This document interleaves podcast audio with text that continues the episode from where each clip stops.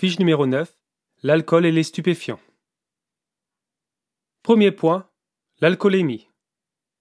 Les accidents moto imputables à l'alcool. Motocycliste avec alcoolémie positive. Un accident mortel sur 5. Plus de 100 motocyclistes tués chaque année. Ils ont lieu une fois sur deux la nuit. Le taux d'alcool limite à ne pas atteindre est de 0,5 g d'alcool par litre de sang, soit 0,25 mg d'alcool par litre d'air expiré. Chaque verre consommé fait monter le taux d'alcool de 0,20 à 0,25 g en moyenne.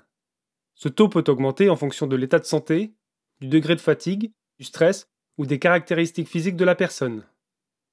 Le taux d'alcool maximal est atteint une demi-heure après absorption à jeun, une heure après absorption au cours d'un repas.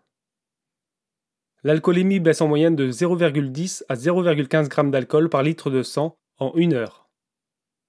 Café salé, cuillerée d'huile, aucun truc ne permet d'éliminer l'alcool plus rapidement. Deuxième point, les effets de l'alcool. L'alcool agit sur le cerveau et sur tout le système nerveux, ce qui provoque des conséquences graves pour le conducteur.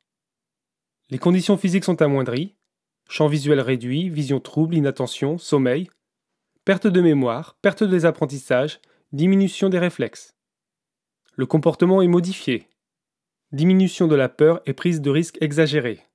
Agressivité, euphorie. Troisième point, le cannabis. Ses effets. Capacité à contrôler la trajectoire diminuée. Temps de réaction allongé. Déficit des mécanismes d'attention et de vigilance. Fausse sensation de sécurité. L'usage du cannabis seul multiplie le risque d'être responsable d'un accident mortel par 1,8.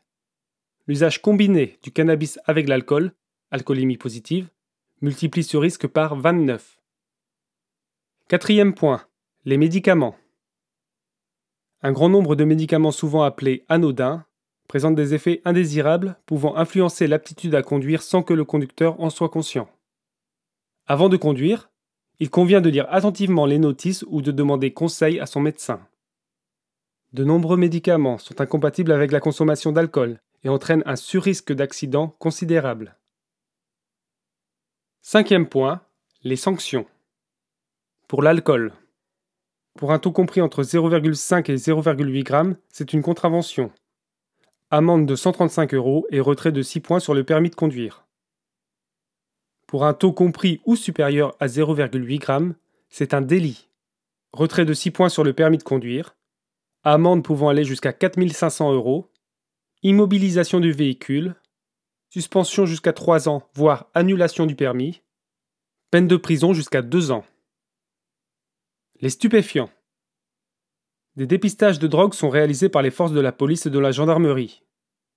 En cas de dépistage positif et confirmé, c'est un délit, les sanctions sont similaires à un taux d'alcool égal ou supérieur à 0,8 g.